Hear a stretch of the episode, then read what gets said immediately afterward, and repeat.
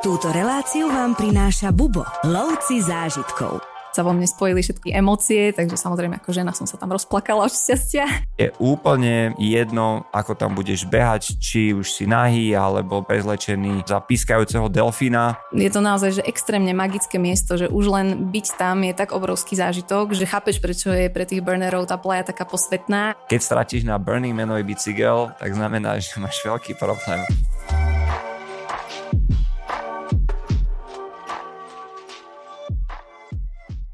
Dôvodov, prečo človek cestuje, je samozrejme veľa, ale možno, že takým najčastejším bývajú unikátne miesta, unikátne pamiatky alebo starobilé miesta. A určite veľká skupina ľudí, ktorá cestuje aj za unikátnymi udalosťami. A práve moji dvaja dnešní hostia si tieto dôvody spojili a vybrali sa na unikátne miesto za unikátnou udalosťou. Najprv si predstavíme hostku, konečne tu vidíme aj dámu, konečne budeme počuť ženský hlas. Naša dlhoročná sprievodkyňa, škandinavistka, študovala vo Švedsku, precestovala pol sveta, venuje sa umeniu, starala sa aj o naše sociálne siete istý čas stále aktívne sprevádza. Zuzka Hábeková, vitaj. Ďakujem, ďakujem. Konečne si predstavil. tu. Konečne. Som rozmýšľala, že či to je všetko o mne, alebo že či to ešte nejaká chyba. Je to o tebe. Ty si dokonca bola dlhý čas aj našou tvárou. Keď má niekto starší katalóg, tak ťa môže vidieť aj na obálke. Áno, bolo také obdobie, keď máš. som mala svoju slávu na obálke katalógu. Pravdu máš. Ale stále veľa fotografií aj pri našich zájazdoch s tebou, takže... Áno, no, fotenie ma baví, aj teda Martina, ktorého predstavíš o chvíľku. to si ešte rozmyslím. No.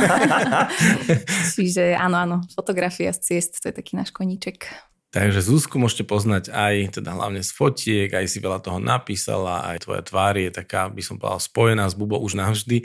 Mhm. No a máme tu Martina Šimka, s ktorým už sme nejaké podcasty spolu nahrali. Čau Martina. Ahoj. Ty si takisto dlhoročný sprievodca, aktuálne aj destinačný manažer pre Severnú Ameriku. Presne tak. A takisto aktívne sprevádzaš. My sme sa naposledy bavili o Kori a Japonsku a teraz aj do Japonska vyrážaš. Myslím, že zajtra dokonca. Áno, zajtra, zajtra letím. Výborne. Vy v súkromí tvoríte aj pár, to nie je nič tajné. No a dá sa povedať, že keď nesprevádzate, tak cestujete aj spolu. A teraz ste sa vybrali na takú možno až šialenosť, ktorá sa volá Burning Man, čoraz populárnejšia záležitosť. Trošku nám povedzte, čo to vlastne je. O celej tejto akcii sa rozpráva ako o festivale s názvom Burning Man. A nie je to ale úplne pravda, lebo tí zarytí burnery majú naozaj na toto nervy, keď sa rozpráva o tejto udalosti ako o festivale. No a oni to považujú za taký sociálny experiment. Presne tak. Burning Man, budeme si o tom určite rozprávať viacej, ale skôr by som to definovala ako udalosť, než ako festival. A pretože keď si predstavíme nejaké festivaly, tak ako ich poznáme, tak tie majú nejakú takú organizovanú štruktúru, máš tam tých ľudí, ktorí v podstate sú tá organizácia, máš tam nejakých sponzorov, máš tam headlinerov, pokiaľ sú to hudobné festivaly, ale Burning Man funguje trošku inak. Je to trochu ťažké zosumarizovať do pár viet, ale teda ten sociálny experiment je asi taký najvýstižnejší pojem mm-hmm. alebo charakteristika.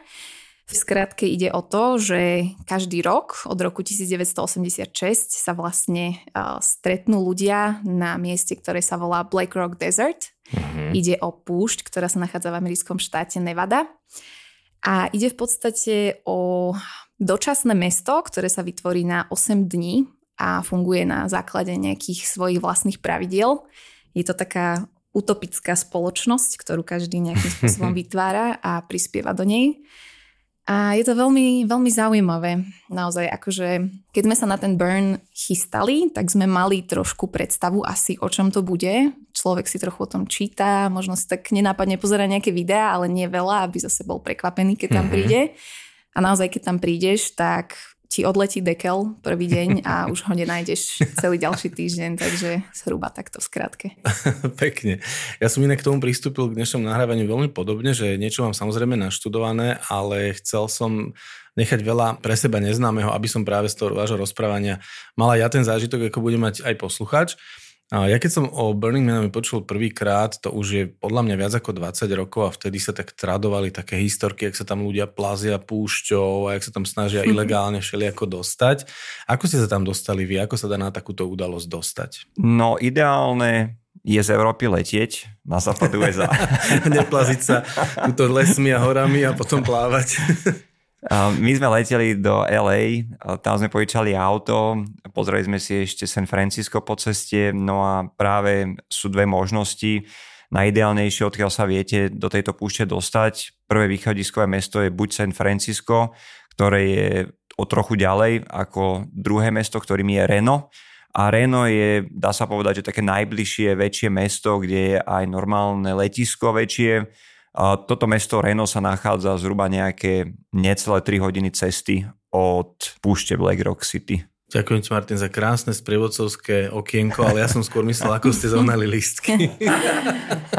No, presne tak, keď sa chceš dostať na Burning Man, tak potrebuješ lístok. Sú samozrejme ľudia, ktorí sú súčasťou Burning Man Project organizácie a tí sa tam teda dostanú ako, dá sa povedať, organizátori alebo spolupracovníci, ale bežný občan teda potrebuje lístok. Mm-hmm a tie lístky je dosť náročné zohnať. V súčasnosti to funguje tak, že sa predávajú ako keby vo viacerých fázach. Uh-huh. Myslím, že posledné roky uh, sa zaviedla taká vec, ktorá sa volá, že FOMO sale. FOMO ľudia poznajú, že to je slovičko Fear of Missing Out. Alebo teda, že máš uh, stres a strach z toho, že o niečo prídeš. Toto je slovo, ktoré sa na Burning Mane skloňuje non-stop, pretože uh, Stále sa tam niečo deje, proste vždy všade určite je niečo zaujímavejšie, než to, čo práve prežívaš a preto máš tu FOMO, lebo máš pocit, že máš niekde byť. Uh-huh. Ale teda k tým lístkom, je to kategória lístkov, ktoré sú drahé, stoja zhruba od nejakých 1500 do 2700 dolárov. Keď si tento lístok ale kúpiš, tak máš istotu, že sa na Burn dostaneš. Uh-huh. Čiže to je ten prvý sale. Potom tam máš lístky, ktoré sa predávajú v hlavnom predaji alebo main sale. To sú tie lístky, ktoré sme zohnali aj my. Tie stoja nejakých 575 dolárov.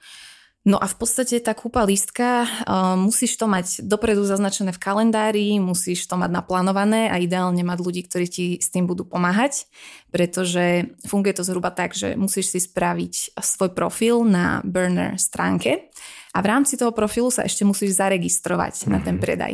Ten predaj je dopredu ohlásený na istý dátum, istú hodinu a všetci proste už čakajú pred počítačmi, zapnuté všetky um, elektronické zariadenia, kde máš nejaký prehliadač a spustí sa teda ten sale a ty iba klikneš, aby sa ti refreshla stránka a potrebuješ v podstate naklikať lístky a dať ich do košíka, zaplatiť ich. Mm-hmm. Lenže drvivej väčšine ľudí sa ani nepodarí dostať na ten košík. Že ty tam vidíš iba to koliesko, ktoré sa ti tam krúti 45 minút uh. a možno ťa odtiaľ rovno vyhodí a povie ti, že lístky sú vypredané, skúste to opäť rok. Mm-hmm. Čiže je dobré mať ľudí, ktorí ti s tým pomáhajú, aj nejakých kamarátov, rodinu, ktorí sa nechystajú na Burning Man ale vedia si spraviť profil a skúsiť ten list kúpiť na seba a potom ti ho ako keby o, posunúť, že na ňom teda zmenia meno.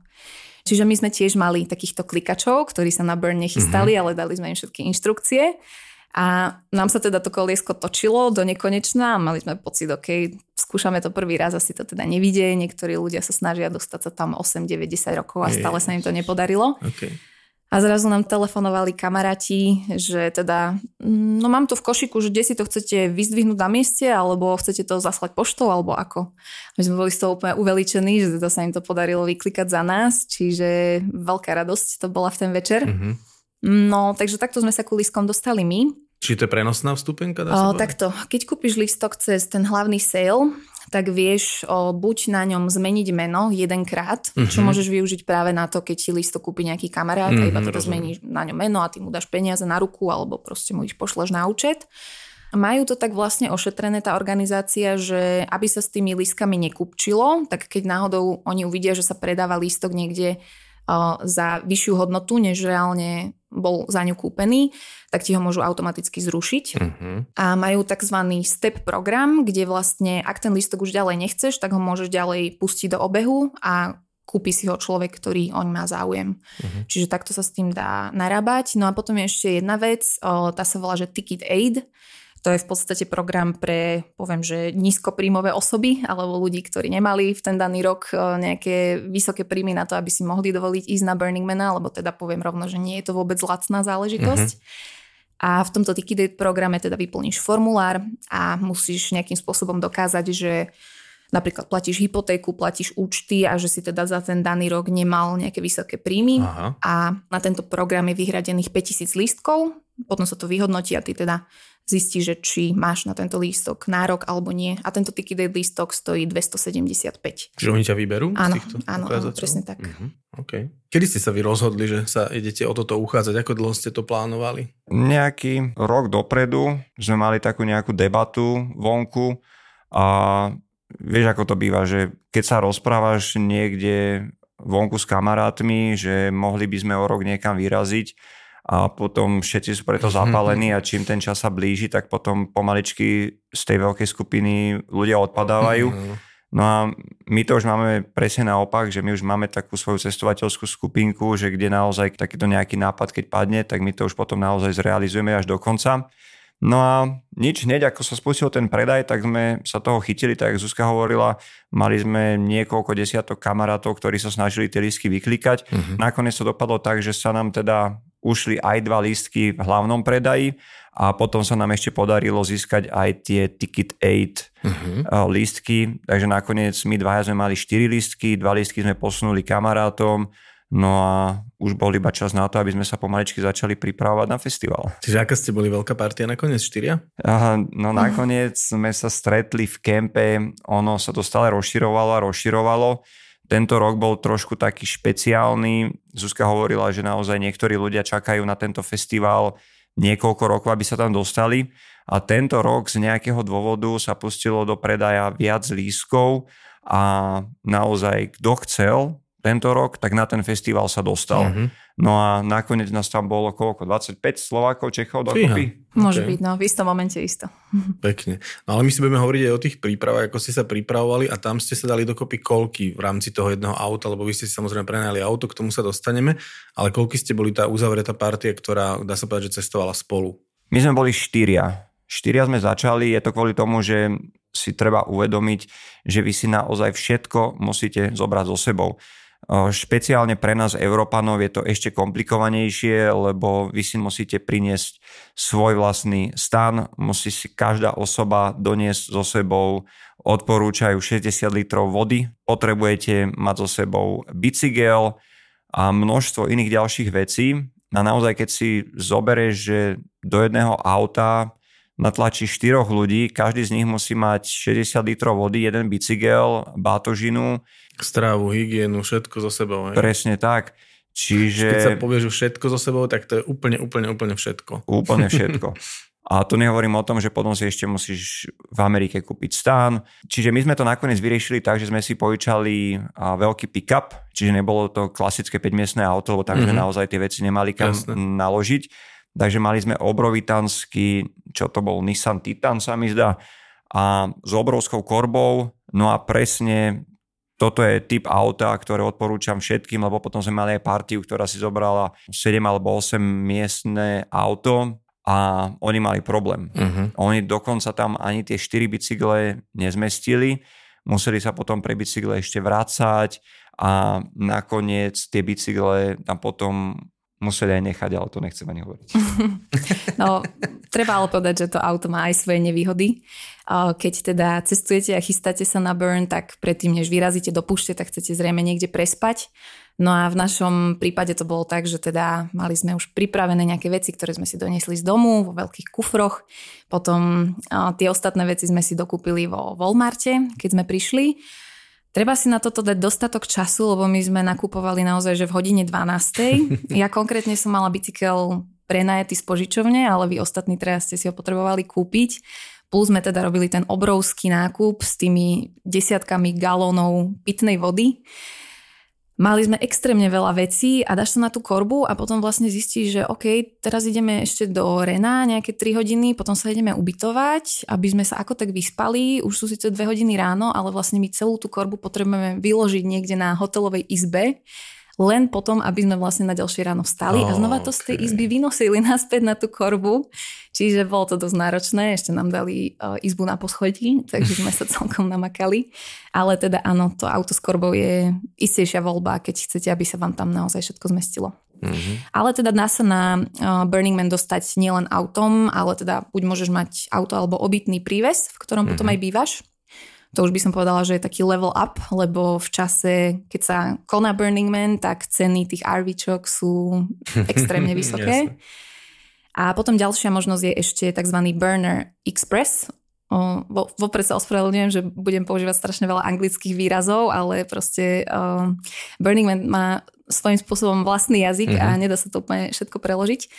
Takže tento Burner Express autobus vás vezme buď z mesta Reno alebo zo San Francisca. Je to dosť drahé, lebo stojí nejakých 350 dolárov spiatočný lístok, mm-hmm. čiže človek si tak zváži, že či teda pôjde tým autobusom alebo skôr s kamarátmi si požičajú auto z požičovne, ale dá sa ísť teda aj burner autobusom. A ten autobus si zoberie aj bicykel aj všetky tvoje zásoby. Áno, ale mm. musíš si ešte ako keby vždycky dokúpiť tú službu navyše, mm, že aj okay. ten bicykel, aj teda nejakú nadrozmernú batožinu. Oni majú zase fajn, že vieš si tam kúpiť aj tiket na vodu, to znamená, že neviem úplne koľko presne litrov vody, ale to ti ako keby ten autobus poskytne, mm-hmm. že ty si to vlastne iba prídeš zobrať. Mm-hmm. No máš tým trošku oštaru, lebo ty potom musíš naozaj sa dostaviť na to konkrétne miesto, vieš, a ideš si zobrať, ja neviem, 30 litrov vody a teraz ako to odnesieš na no, svojmu stánu. Takže za mňa určite lepšia voľba je si prenať auto.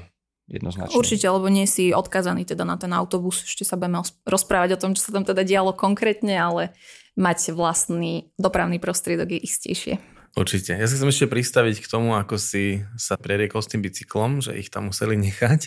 ono to je totiž to z ekologického hľadiska absolútne festival, ktorý zanecháva nulovú stopu. To znamená, že čo si tam prinesieš, musíš si aj odniesť vrátanie teda všetkého odpadu aj toho biologického, ako to tam v tomto smere funguje? No jeden z princípov festivalu je leave no trace, to znamená, že nemáš nechať za sebou žiadnu stopu, žiaden odpad Čiže vyslovene naozaj my, aj keď sme bývali v našom kempe, od tých si tiež potom môžeme niečo povedať, tak naozaj nenájdeš takmer nikde žiadny odpad.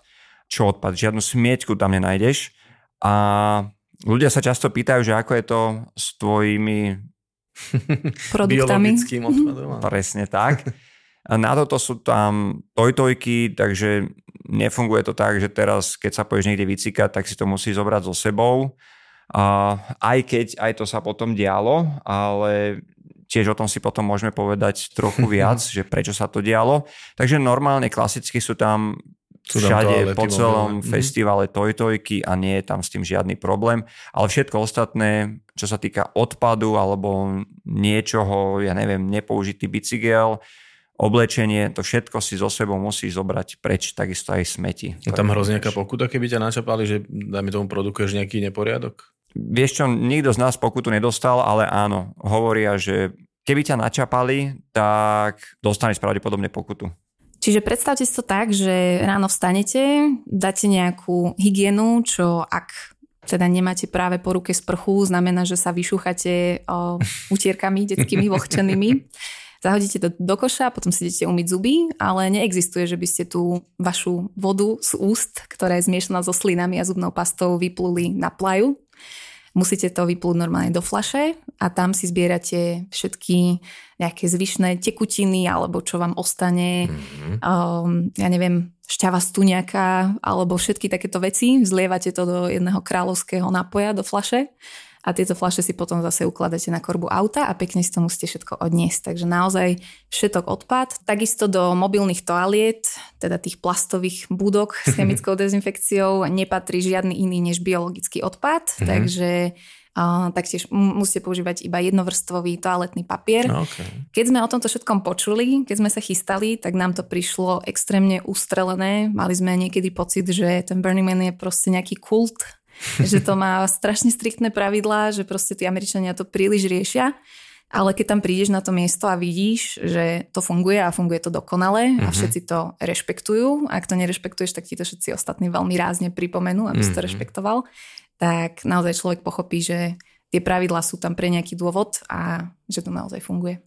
Martine, ty už si musel byť z Japonska zvyknutý, lebo pre mňa Japonsko bolo toto, že strašne veľa pravidiel, ktoré ja úplne túto napríklad moc nemám rád. Som taký ten typ, ktorý sa nie rád prispôsobuje pravidlám, ale keď človek je v Japonsku, tak tam zistí, že vlastne to je prospešné pre celú spoločnosť a pravdepodobne to bolo podobné, keď Zuzka hovorí, že keď na to nabehneš, tak zistíš, že to prospieva úplne všetkým a že to treba robiť. Áno, už teraz odstupom času to tak hodnotím, ale na začiatku, keď sme sa začali pripravovať, tak ja už som práve, že bol z toho na nervy, lebo akože ja som mal predstavu, že Burning Man, všetci sú k sebe slušní, atmosféra príjemná, neviem čo. A potom dáš nejakú jednu otázku, ako človek, ktorý tam v živote nebol, na internete sa opýtaš a normálne ťa, že zvalcujú po čiernu zem. Extrémny náklad od ľudí, typu a ty si sa len opýtal, že či sa tam vieš rozprchovať. Mm-hmm. A mhm. úplne ťa naložili, že takýchto ľudí my tam nepotrebujeme, že ani radšej nechoďte, keď sa takéto otázky pýtate. Tak z toho som bol taký, že mm-hmm. wow, že to bolo také prekvapenie pre mňa. Ale potom už keď sme došli na ten festival a všetko si uvidel, ako tam funguje, tak vtedy vlastne to zo mňa opadlo a vtedy to už bolo mm-hmm. na tej mhm. presne, dá sa povedať, že japonskej vlne a nemám tomu čo vytknúť. Môžeme si povedať aj o nejakých takýchto zásadách, ale ešte sa chcem vrátiť, ty si použil slovo princíp a tento festival má určitých 10 princípov, za ktorými si stojí alebo na ktorých je postavený, tak nám môžete predstaviť tieto princípy. Áno, je založený na 10 princípoch. Mm, nebudeme asi hovoriť o všetkých, ale také tie pre nás najzaujímavejšie, čo nás chytilo za srdiečko na začiatku, pre mňa to bol určite gifting. Oni tiež, ako Zuzka hovorila, že je to všetko v angličtine, tak gifting funguje na princípe darovania. Uh-huh. To znamená, že nedá sa platiť žiadnymi peniazmi. Jediná vec, ktorú si tam viete kúpiť za peniaze je lat. Uh-huh. Čiže všetko to funguje na tzv. daroch, že ty niekde prídeš, pripravia ti raňajky, oni, tí ľudia zasa prídu naspäť do tvojho kempu, ty im vieš ponúknuť nejaké drinky, alebo tam máte DJ-a a je to takéto vzájomnej mm-hmm. výmene darov. Ďalším bodom, veľmi zaujímavým, teda bodom princípom je radical self-expression, tzv. radikálne sebavyjadrenie. To znamená, že ťa nikto nebude súdiť za to, ako vyzeráš. Čiže je úplne jedno, ako tam budeš behať, či už si nahý, alebo budeš behať prezlečený, ja neviem, za pískajúceho delfína nikto si tam o tebe nebude nič uškať. Tak na Slovensku, na to sme zvyknutí. Presne. Špeciálne my na Slovensku tam prídeš a zažiješ tam kultúrny šok. Mm-hmm. Na tento bod sa nadviazuje ďalší bod, to je participation, to znamená, že si aktívne účastný, takže není to len o tých veľkých hudobných menách, ale je to aj o tebe samom. To znamená, že ty sám, tvoja maličkosť, keď sa tam prechádzaš po tom sociálnom experimente, tak dotváraš celkovú tú atmosféru. Mm-hmm. Čiže veľmi príjemne sme boli prekvapení z toho, že ľudia tam behajú v noci všetci oblečení do samých svetielok uh-huh. a naozaj to pôsobí strašne príjemne. Takže už len to, aký typ oblečenia si na seba dáš, tak vytvára jeden z týchto princípov.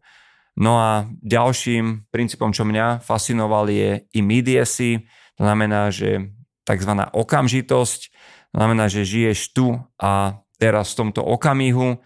To bolo pre mňa veľmi fascinujúce. Neviem, či vy ste si za posledných 20 rokov skúsili žiť bez telefónu uh-huh. na nejakých pár dní a je to naozaj extrémne uvoľňujúce. Ja som telefón nevybral z vrecka 8 dní a keď som ho vybral, tak iba kvôli tomu, že som si chcel niečo odfotiť alebo natočiť, je veľmi ťažko chytiť signál. Takže vy ten telefón naozaj nepotrebujete a je to šialený pocit slobody, naozaj nečakať na nejaký telefonát a podobne. No, telefón otvára obrovské možnosti a zároveň aj zväzuje. To je sranda takto to mhm. zistiť. Áno. No. Ďalšími zaujímavými princípmi je napríklad eh, radical self-reliance, alebo teda radikálne spoľahnutie sa sám na seba, čo je uh, úplným základom Burning Mana, alebo teda treba si predstaviť, že človek ide na 8 dní do púšte, uh-huh. ktorá je od najbližšieho mesta vzdialená nejaké 2,5 až 3 hodiny, čiže naozaj, čo si tam neprinesieš, to nemáš.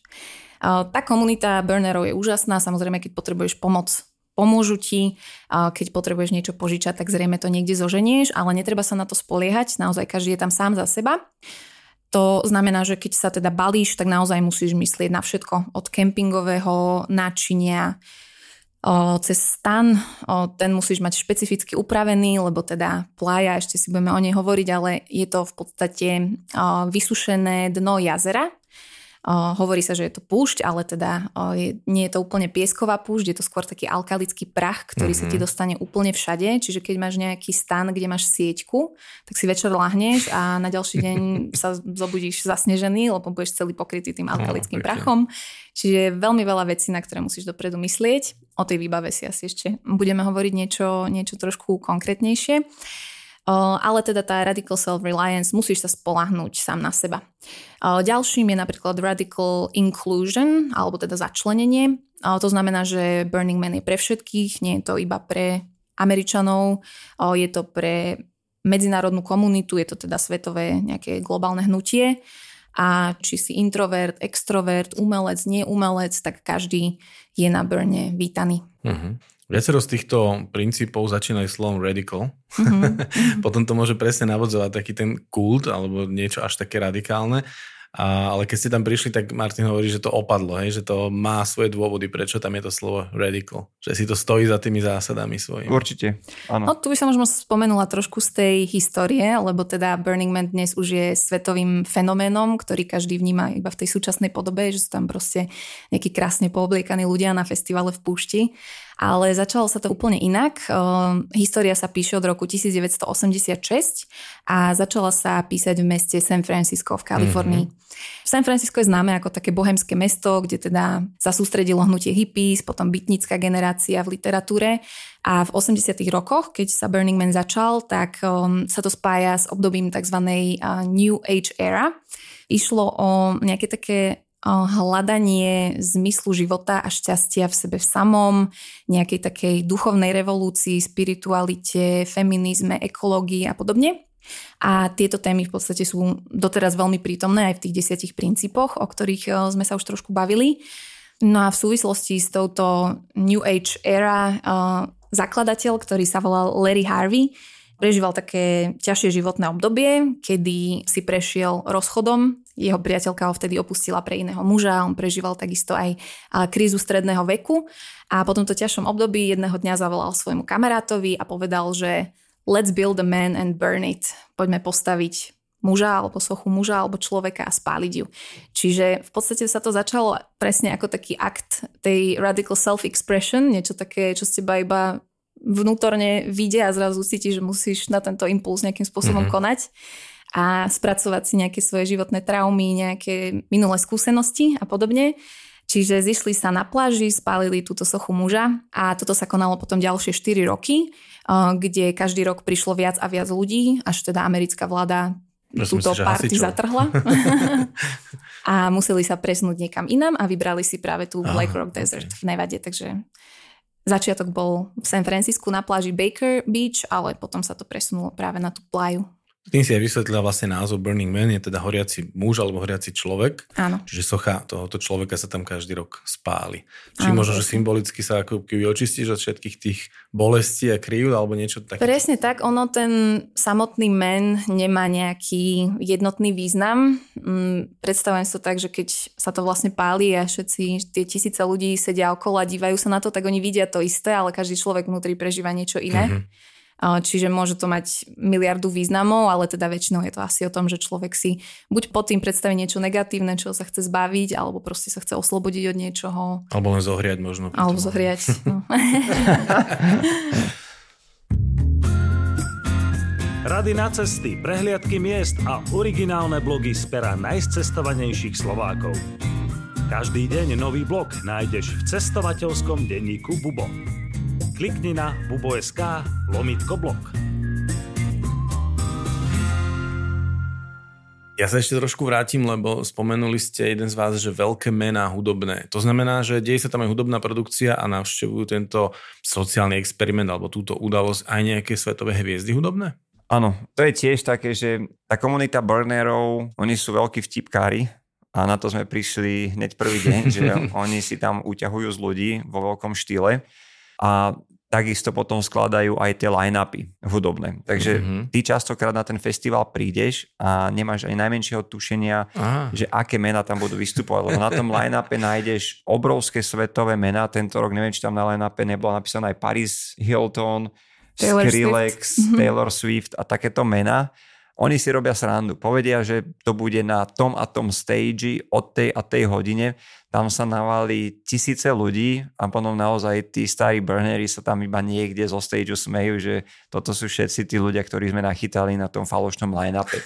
Takže ono je to viac menej aj o tom, že ty sa máš túlať niekde po pušti a zrazu narazíš na nejaké meno a užiť si ten daný Moment, okamih. Áno, áno. A je úplne jedno, že aké je tam veľké meno, máš to prežiť presne zasa nejak sám sebe. No ale tento rok boli tam aj veľké mená. Je to prevažne pre milovníkov elektronickej hudby, techno hudby sa dá povedať a pre nás tam boli veľké mená ako Vintage Culture, Charlotte David, Deborah De Luca, ale ide tam hlavne aj o to, že naozaj každý má rád nejaký iný iné mená, čiže každý si tam nájde to, čo mm-hmm. hľadá. Aj keď nehľadá. Aj, Aj keď, keď nehľadá. No to je to zaujímavé, že prečo to nie je úplne klasický festival, lebo keď ideš na festival, neviem, v Európe alebo na tie, aké poznáme u nás na Slovensku, tak ľudia riešia ten line-up, že vie, že príde ten a ten, je napísaný najväčším písmom, je to tá hlavná hviezda, ten ťahuň, ale ty ideš na Burn a ty nevieš, čo sa tam bude diať. Ty len tušíš a možno niekde v kulároch sa niečo rozpráva, sleduješ svojich obľúbených interpretov, že čo majú na stránke, či vtedy nemajú práve turné v Amerike, že či asi sa tam na tom Burne mhm, nevyskytnú. Mm-hmm. Ale ty nevieš do poslednej chvíle. Vlastne dojdeš na Burn, zoberieš si listky a dostaneš knižočku, v ktorej máš, ja neviem, 5000 vecí, ktoré sa tam budú diať, možno aj viac. A tieto veľké dj mená, ktoré tam niekde nájdeš, sú napísané presne rovnakým malým písmom mm-hmm. ako mhm. nejaký no-name DJ niekde v kempe proste o tretej po obede. Čiže naozaj, že musíš sa do toho aj začítať, troška študovať, keď naozaj chceš niekde tie svoje obľúbené mena nájsť. Ale presne ako hovoril Martin, má to byť o tom, že sa necháš uniesť tým prítomným okamihom, že sa na tej plaji stratíš, že proste neriešiš, kde kto kedy hrá. A tak, ale samozrejme, že dá sa tam vytipovať, keď máš nejaké obľúbené mená a naozaj si hudobný nadšenec a mm-hmm. ideš tam za tou hudbou, čo teda my sme, tak eh, vieš si teda tú knižočku dopredu prečítať. Sú spravené aj aplikácie, napríklad Dust alebo iBurn, ktoré si stiahneš teda do telefónu. Oni sa vždycky updatenú tesne pred burnom s tým konkrétnym programom a vieš tam pekne vyfiltrovať, že ktorý deň čo hrá na ktorom stage. Čiže už je to takto upgradenuté. Veľmi dobre to funguje, je tam aj offline mapa, vieš sa podľa nej trošku orientovať. Uh-huh. Čiže áno, je to o hudbe a celý Burning Man je o umení. Hudba, vizuálne umenie, sochy, rôzne inštalácie, performances, čiže naozaj, ak ste ako človek milovník umenia, tak na Burning Mane ste 8 dní v raji, lebo tam to umenie mm-hmm. je prítomné úplne, úplne všade. Tá knižočka, čo spomínaš, tak tá asi tiež kopíruje tento princíp, že či si veľké meno, či malé meno, či veľká hviezda, malá hviezda, alebo nehviezda, tak každý tam má presne to svoje rovnaké písmo a rovnaký priestor. Áno, presne tak, ako hovoríš. Um, môžeš sa s tými DJmi a umelcami stretnúť, môžeš sa s nimi porozprávať, ne, nemajú tam nejakú že extra ochránku alebo niečo podobné. Každý človek mm-hmm. je mhm. si tam svojím spôsobom rovný. A ďalšia zaujímavá vec je, že v súlade s tým princípom, ktorý sa volá že decommodification alebo dekomercializácia, títo umelci hrajú alebo vystupujú bez nároku na honorár. Aha, okay. Čiže všetko je tam zadarmo, ty poskytuješ svoje dary a príjmaš dary ostatných, čiže takto to tam funguje. Super. Ty už viackrát povedal na slovo plaja, čo je teda pláž v preklade. Už sme si povedali, že to je dno jazera, ale preto sa to aj volá plaja, že to vlastne ako keby prechádzaš stále po pláži? Kvôli tomu to tak volajú? Plaja je v angličtine názov pre jazerné dno vo všeobecnosti. Aha, ja som ale... myslel, že to je zo španielčiny ako pláž. Akože áno, je to, je to aj to, ale to miesto je vysušeným dnom jazera, ktoré sa volalo Laontan, ktoré niekedy v dávnych dobách bolo jedným z najväčších eh, v Severnej Amerike. A je to vlastne aj ten priestor, kde sa všetko odohráva, on the playa. Čiže to počujete veľmi často skloňované. Mm-hmm. To je presne ten priestor, že ten festival je rozdelený na tú obytnú časť. Je to taký viac ako polkruh v ktorom sa nachádzajú všetky tie kempy, odparkované auta a za týmto, toto stanové mestečko, respektíve celý ten kemp, ono si predstavte hodinový ciferník a od druhej hodiny po desiatú hodinu sa nachádzajú všetky tieto kempy. Uh-huh. A to je vlastne, že presne tak sa tam človek orientuje podľa času. Čiže začína to od druhej hodiny až po desiatú uh-huh. hodinu a dovnútra týchto číslic sú vložené ulice, ktoré sú označené písmenami. Ide to od A až po L sa mi zdá a tá samotná plaja, kde sa začína, tak je označená ako Esplanade. No a vy práve podľa tohto sa viete potom orientovať, že podľa času, každý ten nejaký blok má štvrť hodinu, čiže náš kemp bol, sa mi zdá, že 4.45 písmeno F. Uh-huh. A podľa tohto Čiže času, bloku? Uh-huh. presne tak, sa vieš potom orientovať. No a dojdeš teda na samotnú plaju, tá sa nachádza teda vo vnútri toho ciferníku a pokračuje až hore od tej 10. hodiny do tej druhej. Uh-huh. A tam vzadu sa už nachádza Deep Playa a to je časť festivalu, kde sa dejú tie najväčšie party. Uh-huh. No a na tej samotnej plaji a potom sa nachádzajú rôzne umelecké inštalácie, je tam množstvo artkárov, lebo mnoho týchto kempov si prinesie tie svoje vozidla, ktoré sú prerobené do absolútnych kadejakých zvratov, že sa to nedá ani opísať, ako tie umelecké autá vyzerajú. Je to vždycky robené tak, aby tam bolo čo najviac farieb, aby to v noci svietilo, väčšina týchto artkarov má nejakú plošinu na vrchu, kam sa môžu dostať ľudia. Je tam DJ a vy na tomto artkáre sa plavíte, teda po tejto plaji to auto ide. Uh-huh. Je tam DJ, vy tam tancujete, sú tam ohne a akože brutálne veci tam mm-hmm. človek zažije. Som rád, že si načal túto organizáciu. Aký asi veľký je ten areál? Lebo sme si už hovorili, že tam potrebuješ bicykel a nepovedali sme, prečo ho potrebuješ. Ty ho potrebuješ preto, aby sa presúval medzi týmito miestami a stageami a, a rôznymi inštaláciami. Ako si to má človek predstaviť? Aké je to asi obrovské? Vidíš z jedného konca na druhý, alebo ideš minúty, alebo desiatky minút na tom bicykli? Hm, nevidíš. Z jednej strany na druhú nevidíš. Je to aj kvôli tomu, že nachádzaš sa v púšti a je takmer 100% šanca, že zažiješ pušnú burku. Mm-hmm. Niekedy ju zažiješ niekoľko dní po sebe. No a celková tá rozloha je 14 km štvorcových celého toho areálu vrátane play a deep play. To znamená, že keby sme ale chceli nejak predstaviť, tak predstavte si, že je to celá mestská časť starého mesta Bratislavy a ešte polovica Karlovej vsi. Uh-huh. Takže vie sa tam prechádzať aj na pešo ale trvalo by ti to strašne dlho. Mm-hmm. Takže z toho dôvodu je nutné mať bicykel a aj na tom bicykli sa pomerne narobíš, lebo častokrát fúka nejaký protivietor, takže bojuješ tam s protivetrom, šlapeš pušti, druhá väčšina ľudí má tie beach cruisery, čiže nemáš ani prehadzovačku a len tak tam plachtíš niekde, cruisiš po plaji.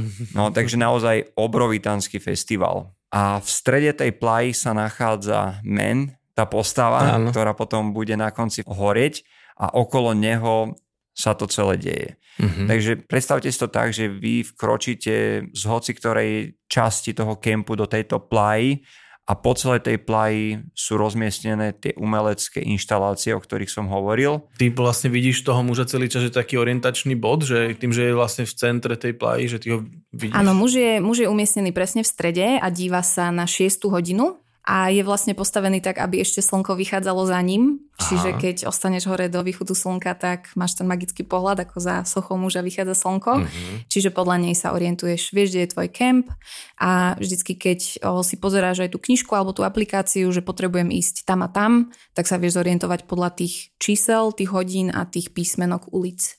Trvá to trošku, priznám, mne to trvalo trochu dlhšie, kým som na každej križovatke zistila, že ktorým smerom sa mám vydať, lebo všetko vyzerá totálne rovnako. Máš tam proste tie kempy, stany, piesok, tam nejaké toalety, tam nejaké toalety, čiže chvíľu trvá, kým sa človek zorientuje, ale je to dobre vymyslené. V kempe môžeš alebo nemusíš bývať. Keď ideš na burn, tak buď môžeš ísť sám, budeš niekde stanovať v stane, kde bude voľné miesto, alebo máš teda obytný príves a bývaš v ňom. Alebo keď tam ideš prvýkrát, alebo aj opakovane, ale prvýkrát je to dosť vhodné, lebo nevieš úplne, do čoho si sa navliekol, tak chceš mať trošku nejaký backup, nejakých ľudí, ktorí tam vyriešia, že nad stanom budeš mať nejaký tieň, že uh-huh. možno raz do dňa budeš mať jedlo, že tam bude nejaká provizorná sprcha, ak sa ju podarí postaviť po štyroch dňoch. Uh, takže týchto kempov je veľa, sú ich stovky, myslím, že tento rok ich bolo 700. A Prečítaš si teda popis toho kempu, zistíš, či je ti to nejakým spôsobom sympatické, či si vieš predstaviť byť ich súčasťou. Každý ten kemp niečo ponúka. Aha, to znamená, okay. že ty keď si v kempe, tak máš aj nejaké povinnosti za to, čo tam dostaneš. Napríklad my sme mali o, tzv. shifts alebo shichty, kedy o, dvakrát do týždňa po zhruba 3 až 5 hodín máš niečo robiť. Buď teda varíš večeru pre svojich campmates, alebo zbieraš mm-hmm. odpad, alebo ideš poľať alebo čo tam si barman. Barman, presne na bare Aha. robíš. DJ-a nepovažujú za pracovnú náplň.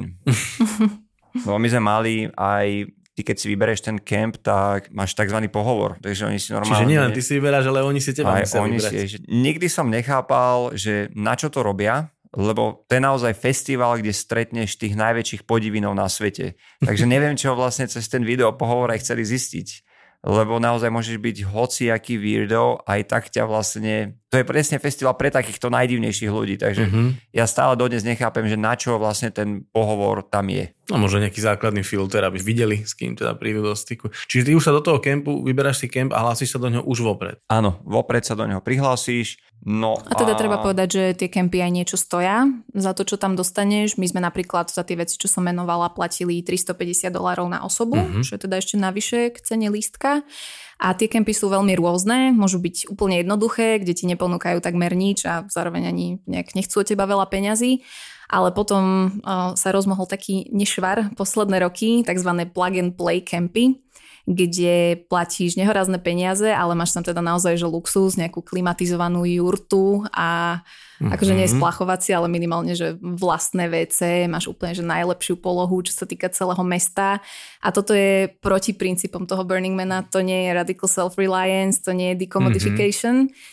Čiže organizácia sa to snažila nejak eh, monitorovať a riešiť posledné roky. Ale teda burn ťa môže výjsť, mm, keď sa to snažíš nejak optimalizovať tie výdavky, ja neviem, najlacnejší, keď si Američan a máš ten lacný lístok, tak poviem, že tisíc dolárov, ale môžeš tam nechať pokojne aj 20 tisíc. Ide uh-huh. o to, že mhm. akú chceš mať skúsenosť, aký chceš mať komfort pri bývaní, či si ochotný dať za RVčko 10 tisíc na týždeň a podobne. Uh-huh. Až takéto sú tie ceny tých rentalov na ano. týždeň? Je. Ale samozrejme, že teda viete tam bývať 4 a 5, keď no, chcete, aby vám bolo no. komfortne. No a cena nejakého takéhoto pick-upu, dajme tomu, čo ste mali vy, aj tie sú vybukované, alebo tie sa dali zahnať za normálne ceny? Závisí podľa toho, odkiaľ začínaš. My sme preto aj leteli mm-hmm. do LA, kvôli tomu, že tam je to pomerne ešte ďaleko, takže tam aj tie požičovne neriešia lebo čo je pro, mm-hmm. problém je ten, že požičovne, keby si povedal, že ideš s autom na Burning Man, tak ti to auto nepožičajú. Mm-hmm. To máš aj v podmienkach, že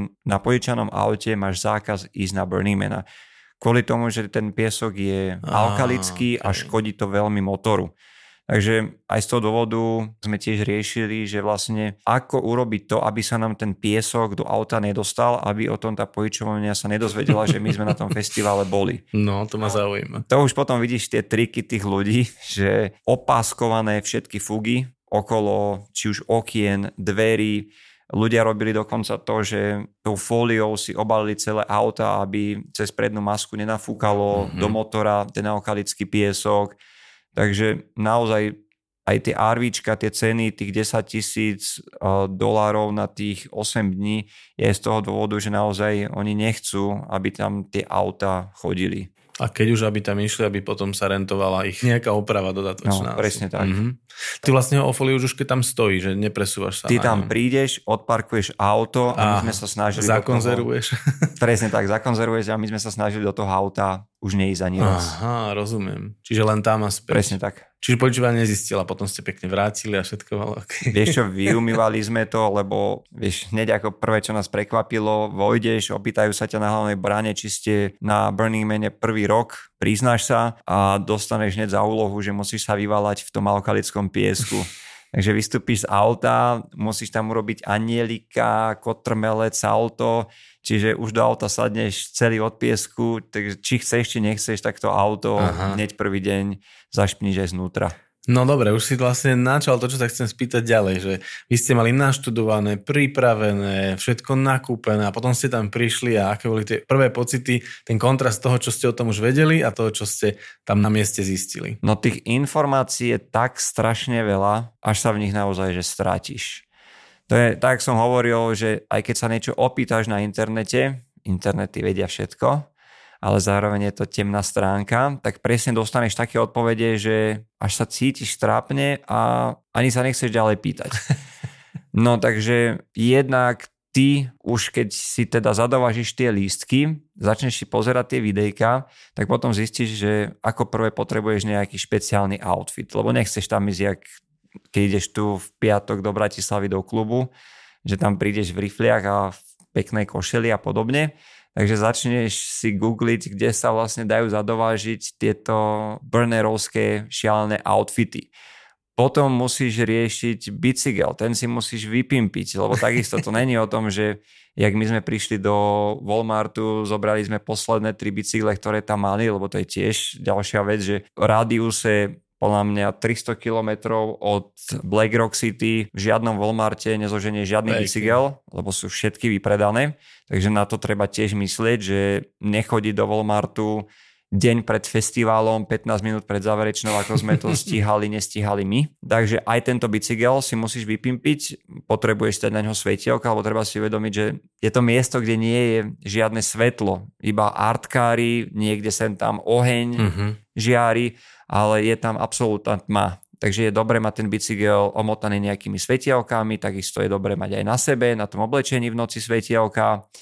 No a ďalším takým faktorom, na ktorý tie prvé pocity pre mňa boli, že ľudia strašia, že je tam strašne silný vietor. To znamená, že musí sa pripraviť na to, že si musí zakotviť svoj stan Mhm. do tej púšte.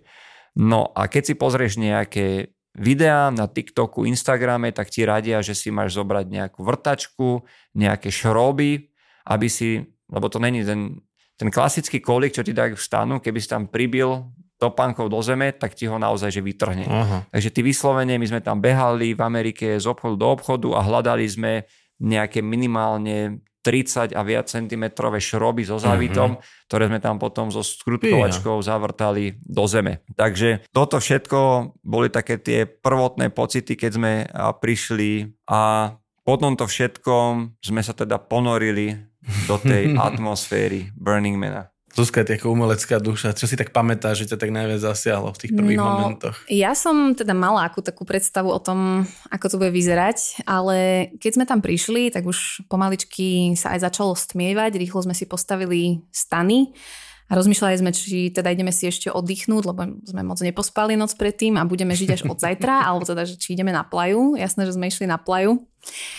A keď tam teda prídeš a vidíš tú škálu toho, ako je to obrovské, aké je to mesto naozaj, že nedovidíš na druhý koniec, že ideš tým bicyklom 5-10 minút a prejdeš zo pár blokov, tak práve to, že je to také obrovské, ma prekvapilo asi najviac. A ten prvotný pocit, my sme došli teda večer a už tam bolo nazbieraných dosť veľa ľudí, pretože pred oficiálnym začiatkom je ešte tzv. Build Week, kde všetci ľudia, ktorí tam teda majú nejaké tie inštalácie alebo zastrešujú organizáciu kempov, idú už týždeň predtým a už to tam vystávajú. Jasné.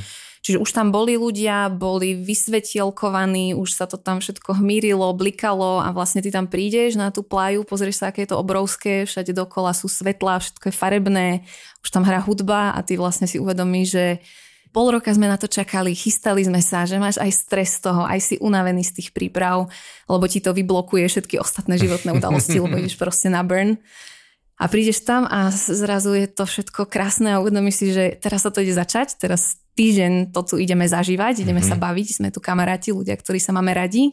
A to bola pre mňa to taká emocia, že aj sme sa dostali na nejaký stage, kde zahrala pesnička, ktorú som poznala zo setu, ktorý hral tam minulý rok. Čiže úplne sa vo mne spojili všetky emócie, takže samozrejme ako žena som sa tam rozplakala od šťastia, že sa uvoľnil ten stres, čiže bolo to fakt, že dosť intenzívne hneď od začiatku. A veľmi príjemné, veľmi príjemné. Mhm. Ono sa to naozaj slovami aj veľmi ťažko opisuje. Elon Musk dokonca povedal, keď bol na Burning Manovi, že sa to nedá opísať slovami, že človek to musí zažiť. A to je presne to, že ja sám osobne, ja už som mal aj hlavu takú, že strašne veľa prípravy okolo toho a potom, keď sa dostaneš dovnútra, tak všetko to z teba opadne a keď sa pozrieš okolo seba, tak si len povieš, že stálo to za to Mhm. Celá tá príprava stála za to. Je to naozaj absolútny vesmír, je to úplne niečo iné, čo človek nezažije nikde inde na svete. Už viem, prečo Elon Musk vyvinul Skylink, lebo nemal signál na Burning. A čo ste popíjali? Však prezradte. Je vlastne super to, že ty si tam donesieš svoj pohárik, Mhm. lebo nechceš teda produkovať odpad a Samozrejme. zároveň self-reliance.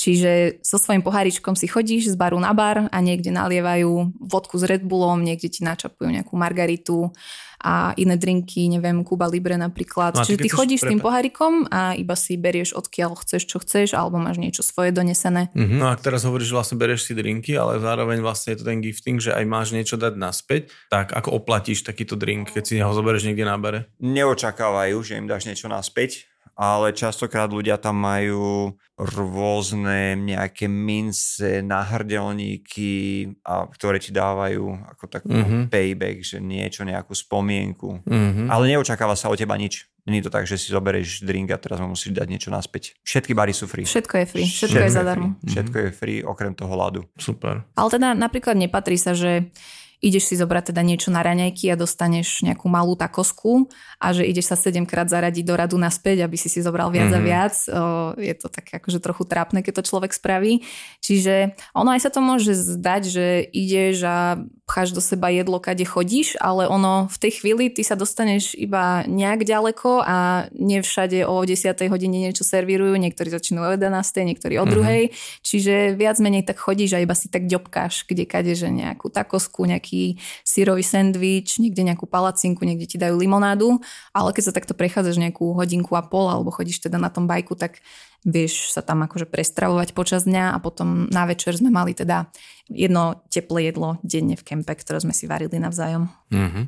A je tam aj nejaký kľud, nejaký pokoj, alebo to žije stále non-stop tých 8 dní? Žije to non-stop. Dni sú trošku také, že tichšie, viacej uvoľnené, vtedy človek sa snaží nabrať energiu, aby teda mohol celú ďalšiu noc fungovať ale hlavne sa funguje v noci aj preto, lebo za bežných podmienok je tam cez deň extrémne teplo. Mm-hmm. Je to nevacká púšť, čiže teploty tam vedia kľudne vystúpať na 39 stupňov počas dňa. Mm-hmm. To bola jedna z vecí, ktorých som sa ja extrémne obávala, že tá horúčava cez deň a potom večer možno niekedy to klesne aj pod nulu. Čiže toto bolo také, že som mal trochu z toho obavy, ale mali sme pomerne mierne počasie, čiže tie horúčavy neboli až také, až také obrovské. No vy ste tam mali veľmi zaujímavé počasie a k tomu sa ešte dostaneme. Mali, mali, no. Ale ešte ma zaujíma, vieš, čo som si tak uvedomil, že tie inštalácie sú tiež nasvietené, alebo ty ideš v noci po tme na tom bicykle a zrazu sa pre tebou vynorí nejaká krásna umelecká inštalácia. Ako ktoré, niektoré Aha. sú osvetlené, ale to bolo zaujímavé presne, že išli sme prvý večer, bicyklovali sme sa po plaji a vidíš tam tie vysvietené veci a potom sa tam vrátiš na druhý deň ráno za svetla a vidíš, že je tam proste toho 5 krát viac, lebo tam sú veci, ktoré sú aj neosvetlené. Čiže okay. aj tak, aj tak. Rady na cesty, prehliadky miest a cestovateľské blogy z pera najcestovanejších Slovákov. Každý deň nový blog nájdeš v cestovateľskom denníku Bubo. Klikni na bubo.sk lomeno blog. A už keď sa pár dní pohybuješ medzi týmito inštaláciami, artkarmi, kempe a všetkými týmito šialenostiami, čo tam je také, čo ťa naozaj dokáže šokovať? Martine, čo si ty tak spomínaš, nejakú najbizarnejšiu alebo nejakú najdivnejšiu vec, čo si tam zažil? Bolo ich určite niekoľko. Mm, začneme od začiatku. Ideálne. ja som sa hneď prvú noc strátil napríklad. Sprievodca. Sprievodca, presne. Sprievodca jak oči. Stalo sa to tak, že už bolo normálne svetlo čiže už východ slnka za nami. A problém je ten, že naozaj je to obrovitanské a ty sa snažíš orientovať iba podľa toho času, podľa tých písmenok mm-hmm. a názvu svojho kempu. No a z hodou okolností my sme bývali v kempe s názvom Afterglow, ale tieto kempy tam boli dva. Mm. S veľmi podobným názvom. Afterglow, niečo, Lounge and Spa a obyčajný Afterglow. A ty a, si to namieril do toho spa. Ja som si to na... Ten bol, ten bol úprimne náš, ale ja som si okay. to namieril do toho iba afterglow campu. A ráno už si rozbitý, unavený spoločenský a ja som bol, úprimne ti poviem, že už som bol zúfalý ja už som bol v takom štádiu, že som tam našiel nejakého kamaráta, ktorému hovorím, že nás tu je strašne veľa a že ja sa neviem dopracovať, že ja si nepamätám, lebo sme prišli už tak, že sme rozložili stan po tme. A ráno vlastne celé to zase vyzeralo inak. No a dopadlo to tak, že s tým chalaniskom ktorý sa ku mne pridal, neznámy človek, ktorého som poprosil, že som sa strátil, tak sme rozopínali ráno stany a pozerali sme do stanov, že kde nájdem niekoho z našich kamarátov. Čiže to bol pre mňa hneď taký šok, že OK, musím si hneď sadnúť a naozaj sa venovať tomu tej orientácii. orientácii, aby som sa na budúce takto nezabludil. No a potom ďalšie tie zážitky, to už sa potom začalo práve že stupňovať. No. Erikovi sa podarilo stratiť bicykel Fíha. a keď stratíš na Burning Manový bicykel, tak znamená, že máš veľký problém. On no, prišiel do kempu zničený. On kráčal 4 hodiny, aby sa dostal do nášho kempu. Pre, Takže naozaj tých 14 km štvorcových, ako je ten areál, tak s tým, že ešte sa tam pomotkáš, zabludíš párkrát, tak naozaj ten bicykel je tam nutnosť. Uh-huh. A je veľmi dôležité, treba si predstaviť, že ty keď aj bicykluješ po tej plaji, hľadáš nejaký stage, všetky tie stage, teda drvia väčšina tých stageov je na kolesách, takže tie stage sa stále Aha, posúvajú niekde. Okay niekde začne hrať nejaké meno známe, čiže tam sa zgrupne tisíce a tisíce ľudí. Tento rok tam bolo nejakých cez 70 tisíc burnerov. To znamená, že si zober, že pod tým jedným stageom zrazu sa tam ocitne 5000 ľudí a 5000 ľudí tam dojde na bicykli. Čiže mm-hmm. 5000 bicyklov no, sa tam odparkuje a ty keď si naozaj dobre nezapamätáš, alebo odparkuje, to odflakneš... Odparkuje že... znamená, že sa hodia do piesku. Presne tak. S najväčšou pravdepodobnosťou robíš to, že prídeš tam, bicykel nastojan a ideš do davu sa baviť. A zrazu, keď sa vraciaš, takže opa, a teraz mm-hmm, je môj bicykel. Mm-hmm. No a toto isté sa stalo aj Erikovi, takže 4 hodiny mu trvalo, kým sa dostal do kempu. Nohy zodraté tak, že druhý deň preležal v stane. Mm-hmm. No a inak mňa tam fascinoval ten mix ľudí. Tam ide o to, že ty na tom festivale stretneš malé deti. To znamená, že tie deti, predstav si, trojročné deti. Vážne? Že rodičia tam idú mm-hmm. takto? Čiže je to normálne festival family friendly, to znamená, že môžu tam ísť aj rodiny s deckami, sú tam kempy, ktoré sú vyslovene pre rodiny, takže tam budú mať nejaké trampolíny a podobné veci, mm-hmm. čiže môžu tam ísť aj deti, stretneš tam naozaj najrôznejšie typy ľudí od drsných motorkárov, takých tých čopre a pritom sú to normálne tí najmilšie ľudia, ktorí ti tam pripravia ten najlepší sírový toastík, ponúknutia až po naozaj vyslovene, že dôchodcov. Mm. Dôchodcov, ja by som dal ruku do ohňa, že som tam videl svoju starku bicyklovať na bicykli.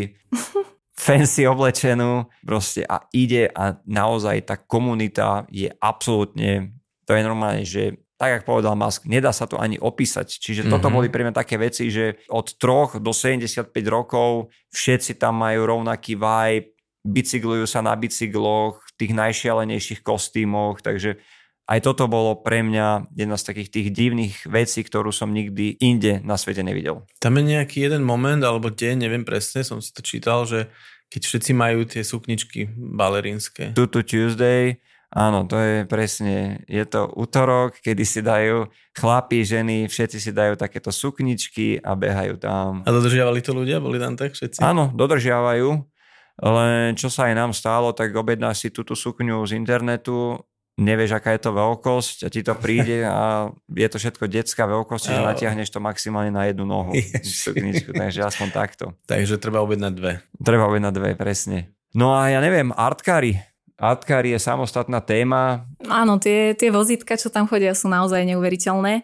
Dokonca je taká kategória, že mutant vehicles, alebo nejaké že zmutované vozidlá. Uh-huh. Uh, oni všetky musia byť registrované na to, aby mohli po tej plaji chodiť hore-dole.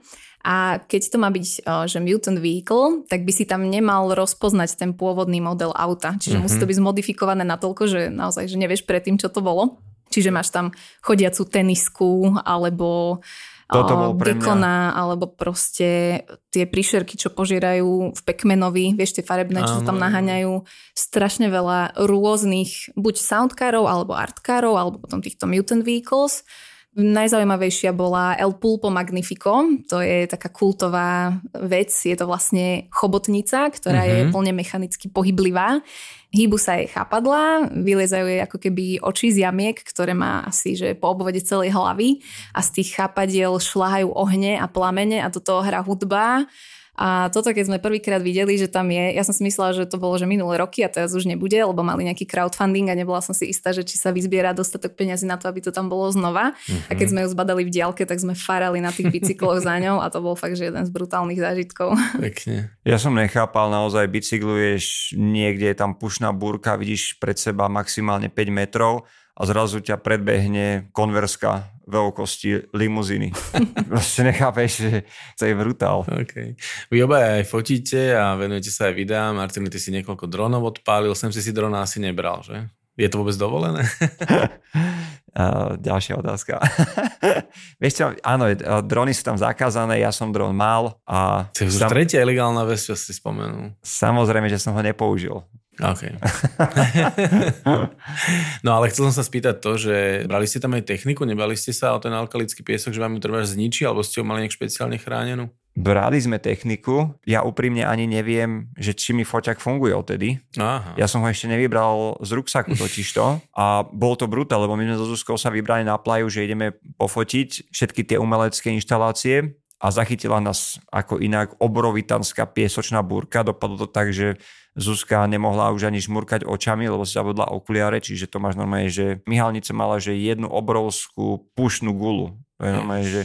No a v tomto sme fotili, Takže pevne verím, že môj foťak ešte bude fungovať. No určite je to raj pre fotografov, lebo teda tie umelecké inštalácie sú neuveriteľné. Majú častokrát, ja neviem, 10-20 metrov do výšky, sú tam najrôznejšie veci. Je to fakt veľmi rôznorodé a človek sa tam vie vyžiť a vie vyfotiť, aj keď úprimne mám, že málo fotiek odtiaľ, že mm Užívala si si moment. Snažila som sa, áno, užívať si ten moment, ale zároveň si aj taká, že veď chceš mať nejaké spomienky, my sa cez tie fotky tak vraciame na tie miesta mm-hmm. a pripomíname si veci, čo sme zažili, čiže aj sme sa hecli, ale práve nebolo najkrajšie počasie, lebo nás chytila tá pušná burka, čiže nie som úplne, že vyžitá po tejto stránke, ale teda máme nejaké spomienky určite. A je to teda veľmi vďačné, lebo to prostredie je úplne magické, tá plaja je proste čisto biely, jemný piesok, keď je slnečný deň, tak tam máš proste iba modrú oblohu, vzadu máš kulisu tých nevadských hôr, kde mali sme jeden taký večer, že sme proste ostali do rána hore a na jednej strane nám ako keby zapadal spln a na druhej strane vychádzalo slnko wow. a tie farby sa ti miešajú na tej bielej plaji a je to naozaj že extrémne magické miesto, že už len byť tam je tak obrovský zážitok, že že chápeš, prečo je pre tých burnerov tá plaja taká posvetná mm-hmm. a mhm. prečo na ňu nevylievajú vodu špinavú a nerozhadzujú odpad. Dokonca majú aj svoje slovo na to, že MUP, Matter Out of Place, čo je v podstate odpad, čokoľvek, čo nepatrí na tú plaju. Mm-hmm. Majú vlastné patroly, ktoré po skončení festivalu zbierajú pomaly každú smietku. Nie, že pomaly, ale naozaj, že každú. Čo bolo tiež zaujímavé, tak keď sme sa to zvedeli, že teda ideme na Burn a že téma na tento rok je Animalia, tak sme si už začali samozrejme riešiť nejaké outfity a nakúpili sme si nejaké také, že pierkové goliere a náušnice s pierkami a podobne. A až potom sme si začali čítať, že čo sa tam môžeš a nemôžeš zobrať a pierka sú napríklad klasifikované ako MUP, lebo ti to vo vetre môže odletieť Jasne. a hneď sa to stáva odpadom, aj keď je to teda biologické. Že naozaj sa tam riešia takéto veci, že nemáš mať glitre alebo tie také uh-huh. kamienky, čo sa lepia na festivaloch na tvár, lebo kto to tam bude v tom piesku hľadať a zbierať pinzetov. Čiže na toto sa nás aj pýtali pri vstupe, či máš drona, či máš nejaké explosives a potom, že feathers a glitter, okay. že pierka a trblietky. Takže ešte aj na outfity sú špeciálne Áno, toto kritéria. sú ale také jediné reštrikcie a potom už môžeš naozaj vymyslieť si taký kostým, že ostatní budú iba pozerať. Uh, niekedy to až také, že teraz keď som sa vrátila z Burnu, takže bože, ja sa tak strašne konzervatívne obliekam v bežnom živote a to nemám pocit, že sa až tak konzervatívne obliekam, že zrazu máš chuť proste všade nosiť kožuch a nejaké vysoké platformové tenisky alebo stopánky. Čiže dá sa v tom vyžiť aj v tej móde. Naozaj vidíš tam neuveriteľné módne kreácie a ľudia sú dobliekaní, farební alebo proste sú vyzlečení. Každý tam vyzerá úplne ako chce a je to strašne oslobodzujúce. Mm, to verím. Čiže už ste si outfity chystali dopredu a ste s nimi už potom cestovali. Koľko to asi bolo? Vieš čo, my sme sa vedeli pekne zbaliť. My sme leteli dokonca iba s jednou 23 kg veľkou batožinou do Ameriky, takže mm-hmm. sme sa vedeli zbaliť fajn. No ty si bol holý, to vie. Vieš ale super bolo, my sme nastúpili do letadla a už na letisku vidíš, kto ide. Aha, na to bolo že šialené tie outfity, lebo vieš, tie kabáty, lebo v noci tá teplota tam vie klesnúť niektoré ročníky na 0 stupňov, čiže mm-hmm. je to naozaj, že od 0 do 40 stupňov teploty tam kolisajú. Takže naozaj treba mať so sebou aj nejaké teplejšie oblečenie, ktoré už do tej batožiny nevieš dať, takže už na letisko ideš oblečený v tých najšialenejších kožuchoch a presne už v lietadle my sme z hodov okolností aj týchto troch Holandianov posadili vedľa nás, takže sme celú cestu kecali, oni tam už boli niekoľkokrát po sebe a sú to naozaj typy ľudí, ktoré to hneď vidí, že sú úplne inak nastavení v hlave. Mm-hmm. To sa chcel spýtať, že aké všetky národnosti ste postretali, čo si tak spomínate, nejaké bližšie kamarátstvo alebo akých ľudí ste spoznali? No, Celý svet? Áno, v rámci tej radical inclusion je tam naozaj vítaný každý, čiže naozaj či si Američan alebo medzinárodný, ktokoľvek si, tak si tam vítaný. Mám pocit, že tam bolo asi najviac Američanov, ale potom veľa Britov, Francúzov, celkovo Európanov, Austrália, India, čiže naozaj je to také, že celosvetové Japoncov hnutie. veľa. Tí mali aj vlastné Japoncov. kempy dokonca. Uh-huh. Mňa ešte zaujíma predtým, než si povieme váš možno najintenzívnejší zážitok, ktorý sa stal ku koncu, spojený s počasím. Ešte ma zaujíma, že či sa vám stalo, že vám niečo došlo, že niečo ste si nezobrali, alebo že sa vám niečo minulo počas tohto pobytu a museli ste byť odkazaní na to, že vám niekto niečo daruje, požičia. Za mňa iba jedlo asi. Došlo vám jedlo, ste zjedli všetko, čo ste si zobrali, hej? No, trošku sa nám to natiahlo, k čomu sa dostaneme, ale áno, akože toho jedla by som si asi vzala viacej a vzala by som si také nejaké veci, že, že čerstvé ovocie alebo tak, mm-hmm. lebo tá plaja je strašne suchá, je tam horúco a není nič lepšie, keď proste si vyťahneš ráno pomaranč a si ho ošúpeš a dáš si ten čerstvý pomaranč. Akože aj keď ideš po mestečku, tak nájdeš tam niekde, kde ti proste dajú nejaké ovocie, ale nejaké také šťavnaté, čerstvé, chutné veci, to, to tam veľmi chýbalo, lebo sme si brali také, že krekry, tu nejaký a to už sa ti potom, no, mm-hmm. to už sa ti potom akože zunuje. ale mali sme veľmi dobré večere. Jedna kočka Veronika tam chystala recepty, mali sme síce vegetariánsku stravu, ale každý deň proste nejaké žlté kary alebo alebo hubový stroganov, alebo proste mm-hmm. také, že mhm. šmakocinky celkom. Čiže Ale vieš prečo? Lebo to bolo normálne, že to bola party, na ktorej ste len tak bočne varili. Že podľa mňa preto to vždy tak dobre chutilo. No, no. máš to, že musíš zvariť a zrazu hľadáš, že kde je Zuzka, z kuchyne diskoteka, najväčšia bomby, prieš tam pozrieť, tam všetci tancujú namiesto robenia obeda ale akože stihli ste to a naozaj, že tie jedla boli extrémne chutné. Na to, v akých podmienkach sa tam varilo, že niekde pozbijaný stanu prostred púšte, tak každé to jedlo bolo tak geniálne dochutené a tak strašne chutné, že ňamky. Mm-hmm. No, e, každý kemp má teda nejaký generátor, ktorý ale slúži na spoločné účely, čiže na to, aby sa tam vedel napojiť DJ, aby si vedel napojiť vrtačku, ktorou si všetci ukotvia stany alebo niečo podobné. Čiže nemáš sa spoliehať na to, že keď sa ti vybije telefón, mm-hmm. tak ideš sa nabiť niekam do kempu. My sme si kupovali veľké powerbanky práve pre túto príležitosť, čiže ten kemp ti poskytuje nejaké veci, ale nemal by si sa na to spoliehať. Tak, ako sme spomínali, že spoliehať sa iba sám na seba. Čiže, ale teda nejaké záložné veci tam sú, to je super. No dobre, tak poďme si ale povedať o tom vašom asi najintenzívnejšom zážitku, ktorý sa tam nestáva často. Spomínali ste púštne burky alebo piesočné burky, tie sú tam relatívne bežné, ale vás zastihla aj burka taká tá klasická, ktorú by možno človek v púšti nečakal. Piatý deň prišlo prekvapenie už sme večer boli takí, že to počasie je celkom príjemné, nebolo vôbec žiadnych 40 stupňov, cez deň sa strašne dobre fungovalo posledné dni. Na ten piatý deň prišli teda obrovské mraky a z toho začalo pršať.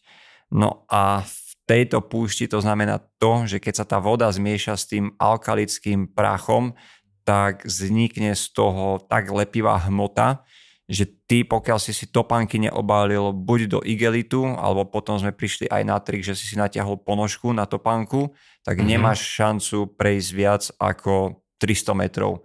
Lebo na tú topánku sa to tak lepí, že ty v jednom momente zdvíhaš 10 kg navyše na nohe. A normálne, že nedá sa hýbať.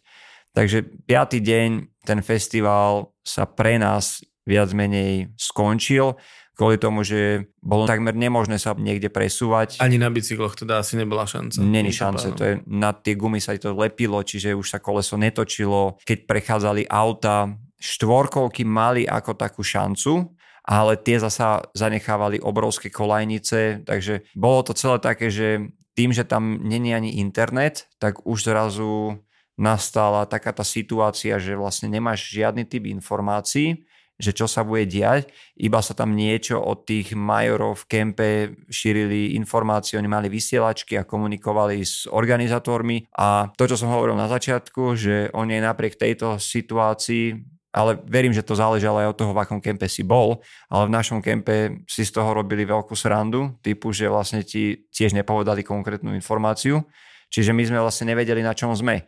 Čiže len od nejakých cudzích ľudí sme sa tam dopytovali, že či vlastne teda my môžeme odísť z festivalu alebo nie. Jedni nám povedali, že nemôžete odísť, druhí nám povedali, že keď odídete, dostanete pokutu, tretí nám povedali, že môžeme odísť. A zrazu je to taký myš, máš informácií, ale tým, že my sme aj chceli vidieť vlastne zapálenie človeka, tak sme tak nejak verili, že teda počkáme, počasie sa umudri. Ale s tým, že opäť ten signál je strašne slabý, tak nemali sme ani pripojené na internet, nevie si ani to počasie pozrieť poriadne. A úprimne aj tie správy, čo tam potom sa posúvali medzi ľuďmi, že aké bude počasie, tak nikdy to nesedelo. Uh-huh. Že už od pobedia má byť pekne. Drb od pobedia a ďalší lejak. Čiže, Čiže on stále pršal? Alebo teda viaceré prehánky prišli? Viaceré prehánky. Vieš, ono potom sa aj čakalo, že to vyschne po prvom dni, potom zase ale začalo pršať. Čiže uh-huh. cez noc to trochu vyfúkalo, čiže bolo to už také, že príjemnejšie, neboli tam také obrovitanské kaluže a druhý deň zase, teda šiestý deň zase dážď. No a to nás už potom prinútilo k tomu, že tým, že aj tá pohyblivosť po tom festivale je obmedzená, už množstvo tých kempov aj sa začalo baliť, že už kašľú na to, tie artkári už sa nemohli pohybovať, tak už sme vyslovene iba v našom kempe boli, tam sme kecali, popíjali, no a stále sme sa presviečali, že vydržme teda do toho zapálenia muža, zapálenie človeka a pôjdeme potom na Exodus domov. Exodus je vlastne označenie takéto finále toho festivalu je, že zapália človeka a na druhý deň sa ešte zapáli chrám. Ten chrám si treba predstaviť, o tom ešte nerozprávali, chrám je miesto, ktoré tam vybudovali a dovnútra ľudia nosia buď fotky svojich blízkych, ktorí im umreli, alebo nejaké pamätné predmety, a tiež aj tento chrám sa potom ten posledný deň zapáli a je to taký symbolický koniec, že človek sa zbaví toho, čo ho ťažilo uh-huh. v tom živote. No a čo mňa fascinovalo, tak naozaj ten chrám bola taká budova, že na Slovensku krajšiu budovu nenájdeš. Nenájdeš. A oni ju zapália. Okay. No to je asi ako keď buddhistickí mní si robia tie pieskové mandaly a potom Áno, to rozfúka vietor, že nemá to byť teda o tom výsledku, ale o tej ceste.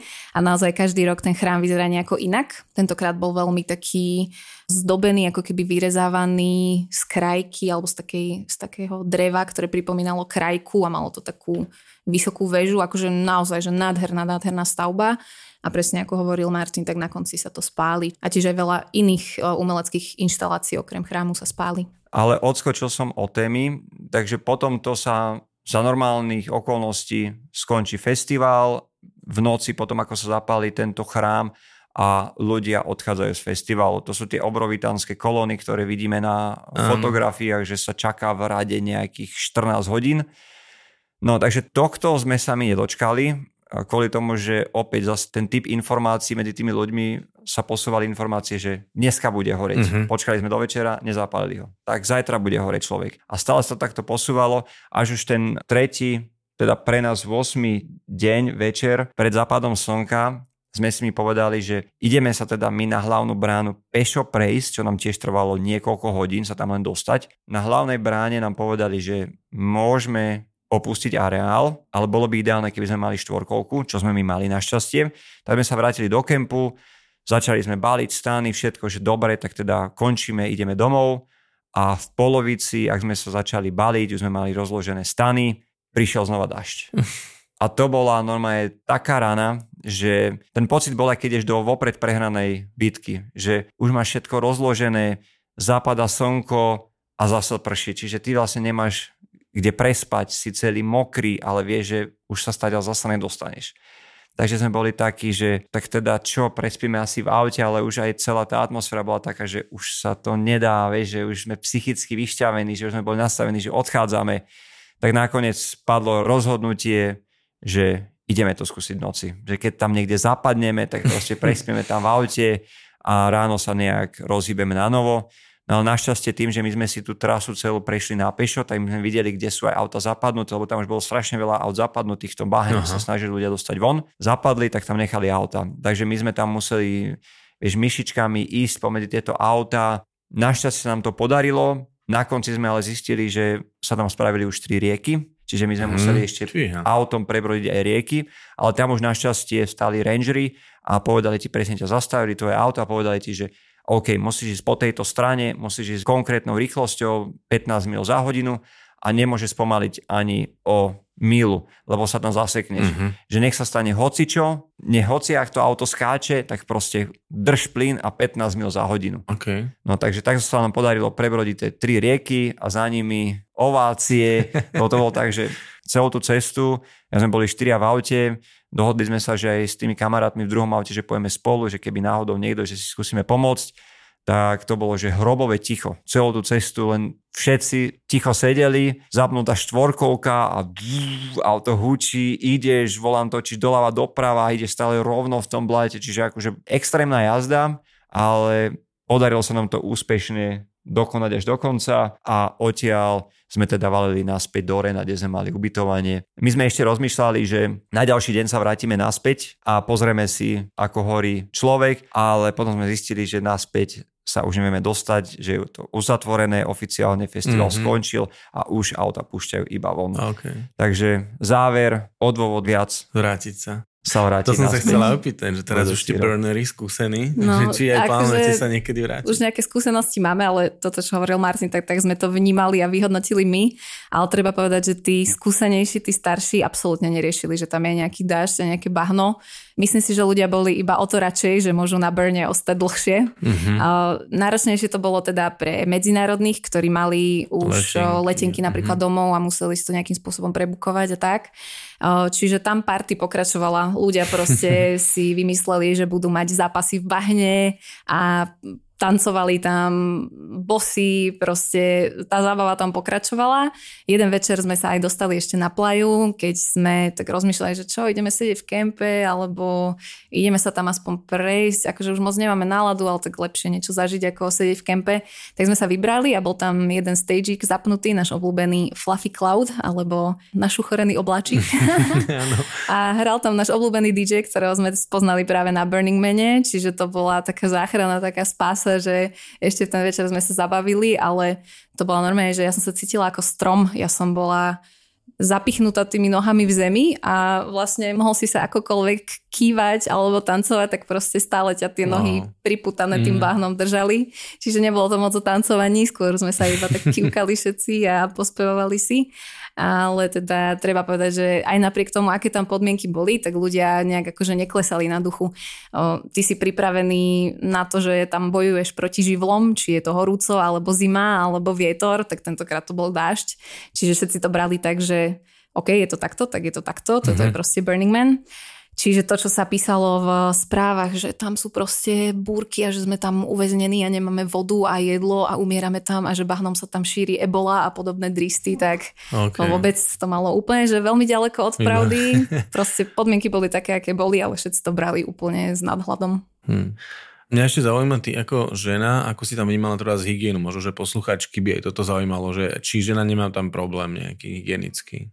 Myslím si, že náročnejší z nás dvoch na hygienu je Martin. On je naozaj okay. taký, že sprcha dvakrát denne a podobne. Ja som z toho na hlavu. Na Potom sme tam prišli a sprchu, vieš, čo sa stalo so sprchou? Neviem. Prvé 4 dní nám ju len stávali. Okay. Čiže prvé 4 dní absolútne bez sprchy. Ja som si to nevedel predstaviť, lebo ja maximálne, čo som nemal sprchu, tak bolo pár dní, keď lezieme na nejakú sopku, napríklad na Rinjani v Indonézii, tak mm-hmm. tam mhm. tiež máš ten výstup, že ideš niekoľko dní a si tiež bez sprchy. Ale tento festival som si nevedel tak nejak predstaviť, že tam som vedel, že idem do absolútneho diskomfortu, idem na sopku, ale tu som chcel mať nejaký taký, že komfort, vieš, večer po party ráno sa zobudíš v púšti, tak ste si dať sprchu. No ale nakoniec to vystrelilo tak, že ja by som bez tej sprchy tam podľa mňa vydržal aj celých tých 8 dní. Že mm-hmm. naozaj tie podmienky a celá tá atmosféra ťa tak zožerie, že neriešiš takéto veci. Mm-hmm. Áno, myslím si, že sa to úplne v pohode dalo. Mm, keď provizorná sprcha, tak sa vyumývaš tými detskými vlhčenými utierkami. No o, proste dáš si deodorant, suchý šampón a ideš. Dosť nás strašili ohľadom toho alkalického piesku, že Napríklad môže sa ti spraviť na nohe tzv. že playa foot, že ti akože tak nejak stvrdne koža a že ti to tam popraská a podobne. Čiže nemáš tam veľmi ani behať bosy a tak. Ale žiadne tieto veci sme nejak neriešili, lebo teda dočítali sme sa, že si tam máš zobrať ocot a že teda tu zásadí to z toho piesku, že máš zo seba zmyť octom, že inak mm-hmm. sa mhm. neumieš ale prišlo mi to ako hlúposť. Normálne vedel si sa relatívne akože dočista vyšuchať tými utierkami a potom teda keď sa postavila sprcha, tak to bol blážený pocit. a fungovalo to tak, že svoj galón vody si si nalial do takého čerpadla ako keby, si si to natlakoval a potom si sa striekal s hadicou, našamponoval si sa, zmil si sa zo seba Akože babám, čo mali dlhšie vlasy, je to podľa mňa trochu problém, lebo sa ti tam dostane ten prach a spraví sa ti to také lepivé, že nevieš tie vlasy potom dobre rozčesať a sú strašne, strašne suché. Čiže ideál pre baby, ktoré plánujú ísť a majú dlhé vlasy, je, že dať si spraviť nejaký účes, že si proste dáš zapliesť tie copiky alebo nejak si to na tej hlave naaranžuješ, aby si nemala rozpustené vlasy. Na celý a, ten čas, hej? Áno. Mm-hmm. Akože o, ďalšia taká vec je, že je to asi dosť nepríjemné pre baby, ktoré akurát majú svoje dni, mm-hmm. lebo o, teda sú tam tie mobilné toalety, ale akože všetko si to musíš nosiť so sebou, ten odpad, čo ostáva a je to dosť nekomfortné, čiže o, toto môže byť nepríjemnejšie pre dievčatá, ale tak, akože, akože určite sa to dá všetko zvládnuť. Mm-hmm. Čo bolo ešte také, čo som nezažil nikde inde vo svete, tak je pojem grey water a aj presne, keď sme dali sprchu, tak všetku tú vodu svoju, ti tam si si musel nastaviť taký otok, aby ti otekla do flašky a ty si si tú vodu potom musel zobrať zo svojho prejsť festivalu. Mm-hmm. To bolo také zaujímavé pre mňa, že s tým som sa nikdy, nikdy nestretol. Čiže rovnako ako ste išli nabalení tam, tak ste išli nabalení aj späť, len už to bol vlastne použité veci a odpad. No mám pocit, že ešte sme mali tých vecí pocitovo viacej, Aha. lebo už to nebolo tak pekne pobalené, už to Aha. bolo všetko pohádzané jedno cez druhé, zablatené. My sme jeden stan iba, že dali dokopy do vreca a proste sme ho išli vyhodiť, lebo to bolo zablatené, dolámané, čiže je to dosť také, že aj veľa vecí potom už znova nevyužiješ, že síce je to, že leave no trace a tak, ale aj nakupuješ tie kostýmy, aj tie svetielka, aj baterky, čiže nie je to úplne také priateľské k životnému prostrediu, mm-hmm. keď mhm. sa to tak dá povedať, ale zase to je na tom danom človeku, hej, že či o, si nejaký kostým vyrobí, alebo že či si naobjednáva proste niečo z AliExpressu a, a podobne. Čiže aj to je také, že môžeš sa ku tomu postaviť ako chceš, naozaj môžeš sa snažiť byť, že leave no trace ešte aj predtým, než ideš na ten festival.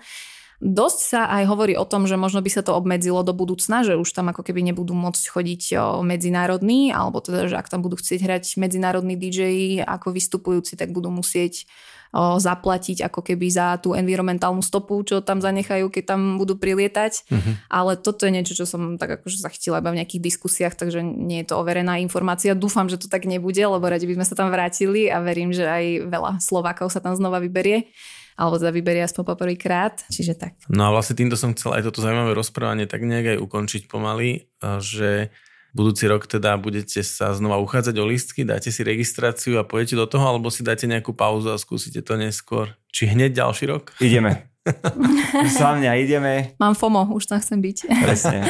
je, už... to, je to veľmi návykové, akože ten pocit komunity, slobody, kreativity, uvoľnenia, o, izolácie, ktorá je ale príjemná, lebo žiješ iba v tom svojom mikrosvete, kde všetci sú naozaj na tej istej vlne a sú milí a je tam tá hudba, je tam proste zábava, je to tam vtipné, chceš to zažívať znova, mm-hmm. aj napriek tomu diskomfortu. Akože ono sa to môže zdať strašne uletené, že naozaj dáš nejakých 3-4 tisíc dolárov za to, aby si šiel na týždeň do púšte a spal tam v stane a pomaly, že čúral tam do flaše a všetko si tam musel doniesť a odniesť je to paradoxné, ale ono, tá skúsenosť, ten zážitok ti ukáže, že to za to stojí a že tie veci sú tak, ako sú z nejakého dôvodu a že sa to naozaj oplatí. Ten zážitok ti nenahradí nič, podľa mňa nie je žiadne iné také miesto ani mm-hmm. udalosť, ktorá by sa na toto podobala, aj keď sú nejaké, že regional burns, že jednotlivé krajiny si robia také mm-hmm. malé burny, o, regionálne, lokálne, čiže vieš akože niekde si ochutnať tú atmosféru, aj keď nejdeš do tej Ameriky ale ten zážitok ti nič nenahradí, treba to vyskúšať a vtedy človek pochopí, že, že čo ten Burning Man mm-hmm. je. Mhm. Nie je 8 dní veľa, že ubehne to človeku, že, lebo u nás taký festival, dajme tomu možno najdlhšie, ja neviem, možno nejaké rokové nová roky alebo Sige, dajme tomu trvajú možno nejakých 5-6 dní, ale predsa len tých 8 dní v púšti, nie je to veľa? Vieš čo, je to úplne bez problémov. Ak Zuzka hovorila na začiatku pojem FOMO, tak ja mám FOMO podľa mňa ešte do dnešného dňa z toho, že ja som tam tak strašne veľa vecí nestihol, preto som aj suverénne odpovedal, že ideme. Mm-hmm. To je naozaj, ten festival je tak obrovský, že ty za tých 8 dní nestihneš ani z časti poobjavovať všetky veci, čo tam sú. No, presne mám pocit, že teraz sme si to tak ochutnali a odskúšali, že ten prvotný stres už nemusíme mať, keď tam pojeme druhýkrát, už vieme čo ako, čo zobrať, čo nezobrať, na čo sa sústrediť viac, na čo menej a už by sme išli takže viac do hĺbky, také nejaké viacej chuťovečky si tam nájsť a, a tak, čiže môže sa tam vrácať podľa mňa, že 10 rokov po sebe a stále každý rok tam mm-hmm. nájdeš niečo iné a nové. A vieš ako to je, čím viac cestuješ, ty sám vieš, tak už potom naozaj sa snažíš aj, aj výjsť z tej svojej komfortnej zóny a o tom je aj celý Burning Man. No a ďalšia vec je, že presne ako hovorí, že čím človek viac cestuje, keď aj opakovane na tie isté miesta, tak to miesto má za každým inú atmosféru, za každým iné počasie, iní ľudia, iná atmosféra. Takže aj keby ste nepovedali, že ste nepoobjavovali všetko, ale možno, že už len vrátiť sa na to isté miesto a zažiť niečo úplne iné, už len to bude zážitok. Tak vám veľmi pekne ďakujem za toto super rozprávanie, kopec informácií sme sa dozvedeli a ja verím, že keď sa vrátite z budúceho ročníka, tak si povieme nejaké ďalšie veci, ktoré tam poobjavujeme. Ja, to není zlý nápad inak. No, že by som ja zapojil kamarátov do registrácie. Je to treba. Je Netreba to treba. čakať, mladší ja už to, nebudeme. To som chcel než povedať, že ja by som to možno že aj zažil, ale tiež, že asi čím skôr, lebo potom človek aj čím je starší, možno tým už nevyhľadáva takéto exotické až no, zážitky. My sme Tam to hovorili, neplatí. Ale... My sme si hovorili, že OK, dáme to raz za život, ale keď tam si, tak potom už sa tam chceš vrátiť znova, čiže asi to nebude raz za život. Uh-huh. A hlavne, tak jak som hovoril, tam vidíš tú populáciu od 3 do 75 rokov. Uh-huh. Že to je naozaj pre úplne každú vekovú skupinu. Ale my tomu aj každý hudobný žáner, ešte toto by sme mohli nakoniec povedať, lebo ja napríklad sa priznám, nie som až tak na tú elektronickú hudbu a ja by som tam asi viac išiel za umením, keď už a za celkovou atmosférou, ako za elektronickou hudbou. Ja nie som ten typ, ktorý bude na tom artkare nejakým spôsobom trsať, takže Našli by som si tam aj ja niečo, čo by ma bavilo tých 8 dní? určite áno, ale čo sa týka napríklad hudby, tak nie je tam napríklad veľmi zastúpený, že metal alebo rock alebo takéto veci. Skôr ide o tú o tú elektronickú hudbu, či už je to techno, tech house, nejaký mm-hmm. house, to sa ľahšie, ethnic house, to sa ľahšie púšťa z USB kľúča ako, ako hrať na, na ozajstných nástrojoch. Ale dobre, to som si tak rýpol trošku. Ale akože jasné je tam napríklad, že jedno ráno sme stali, išli sme do vedľajšieho kempu proste na nejaké takos alebo niečo podobné a bol tam klavír. A niekto začal hrať na klavír a proste všetci okolo sa zhrkli a začali mm-hmm. tam spievať a zrazu tam mal hudba. koncert. konečne hudba, tam by si ostal celé dobedie. Čiže tam sú takéto akože impromptu koncertiky a mm-hmm. ľudia si tam hrajú presne, že na nástroje, spievajú. Deň v kempe, keď sme už teda mali tú búrku a už sa nedalo moc hýbať, tak u nás v kempe sa spravila party, kde hral DJ a do toho spevačka proste spievala a my už sme chceli ísť spať a proste oni tam stále spievali do 5 rána. Čiže akože tá hudba je tam vo viacerých uh, formách, ale tí DJ a artkar sú hlavne na elektronickú hudbu mm. sústredení. To, čo ste hovorili na začiatku, že keď je tam 700 kempov, tak je tam 700 parties. Čiže nedá sa asi fakt objaviť všetko. Nedá, nedá. nedá. My sme, ja typujem, že takých 20% sme videli možno, aj to som asi okay. dosť optimistická. No tak ja vám budem veľmi držať palce, aby sa nám to podarilo aj budúci rok a budem rád, keď zase sa prijete podeliť o nejaké pocity a zážitky. Ďakujeme krásne. Ďakujeme. Ďakujeme ja, držte sa, čaute. Čau. Ahoj.